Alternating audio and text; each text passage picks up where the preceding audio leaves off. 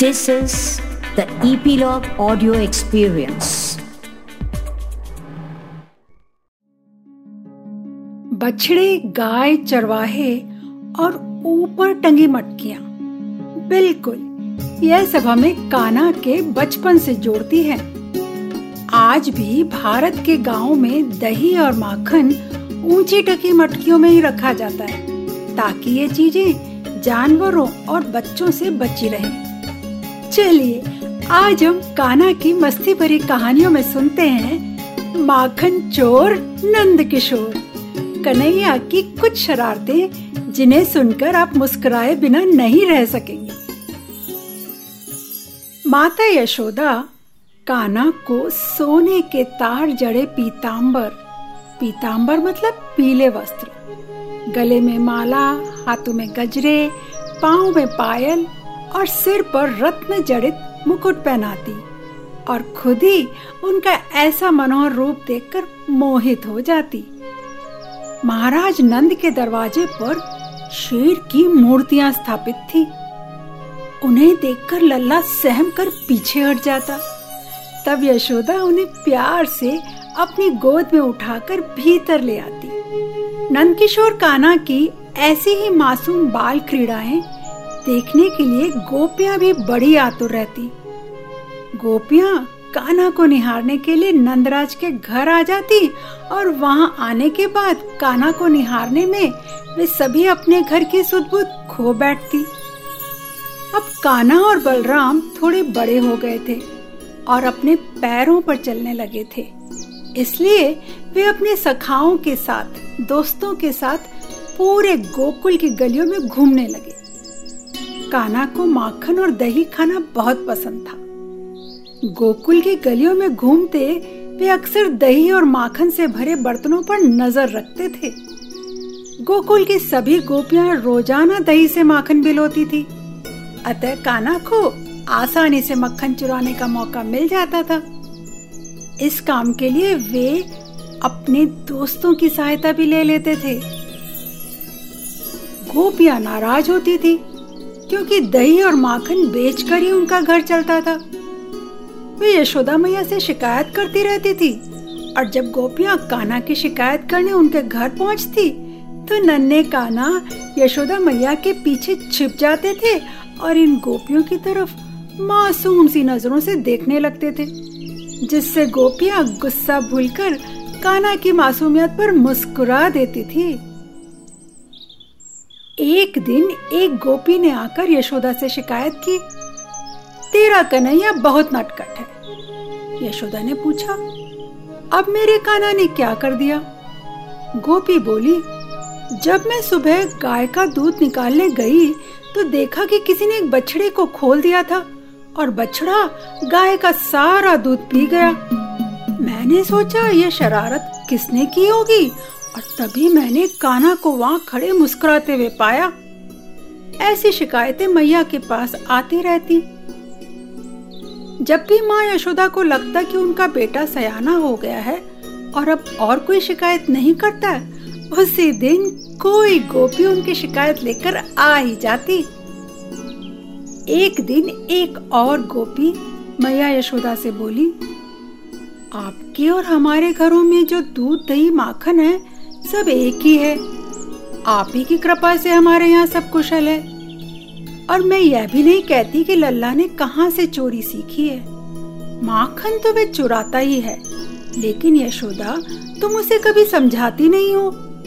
मैंने जब उसे समझाना चाहा तो वह मुझे बहलावा देकर भाग निकला। अब नंद राजा का बेटा नंद किशोर चोरी करे, यह तो उचित नहीं है ना? तब मैया ने कहा हमारे घर दूध, दही, माखन की कोई कमी नहीं है। यहाँ तो वो इतने चाव से माखन और दही नहीं खाता कि उसे चोरी करनी पड़े। फिर भी तुम कहती हो तो लल्ला ने जितना दही और माखन चुराया है तो मुझसे ले जाओ। तुम्हारे पुत्र में और मेरे लल्ला में कोई फ़र्क नहीं है। लेकिन तुम लल्ला को माखन चुरा कर खाते और मुख पर माखन लपेटे मेरे पास ले आओ तो ज़रूर मैं उसे डांटूँगी और सजा भी दूँगी। यशोदा की यह बात सुनकर गोपी अपने घर लौट आई। एक दिन कान्हा अपने दोस्तों के साथ उसी गोपी के यहाँ दही चुराने पहुँच गए। घर की दीवार के साथ सटक कर एक दूसरे का हाथ पकड़े चुपचाप बिना आवाज़ किए घर में घुस गए। ऊपर छींके पर मटकी होने के कारण वहाँ उनका हाथ नहीं पहुँच रहा था। नन्हे काना ने एक ओखली पर स्टूल रखा और उस पर कुछ ग्वाल बालों को खड़ा किया और फिर खुद उन पर चढ़ गए। लेकिन अभी भी मटकी पहुँच के बाहर थी। तब काना ने अपने दोस्तों के साथ डंडे से मटके पर प्रहार किया। मटकी फूट गई और सारा दही आँगन में गिर पड़ा। सबने बड़े चाव से मिलकर वह दही खाना शुरू किया। मटकी फूटने की आवाज़ सुनकर गोपी दौड़ी आई। गोपी को आया देख सब ग्वाल बाल वहाँ से भाग लिए। लेकिन काना उनका हाथ उस गोपी ने पकड़ ही लिया। काना डर कर आँसू बहाने लगे। लेकिन गोपी का मन न पसीजा। नन्हे काना का हाथ पकड़े वे नंद भवन की ओर चल पड़ी। भवन के दरवाजे पर नंद बाबा खड़े थे। गोपी ने उन्हें देखकर आदर और संकोच से सिर पर घूंघट डाल लिया। मैया की डांट का डर काना को लग ही रहा था। घूंघट डालने के लिए दो पल गोपी का हाथ छूटते समय काना ने झट अपना रूप बदल लिया।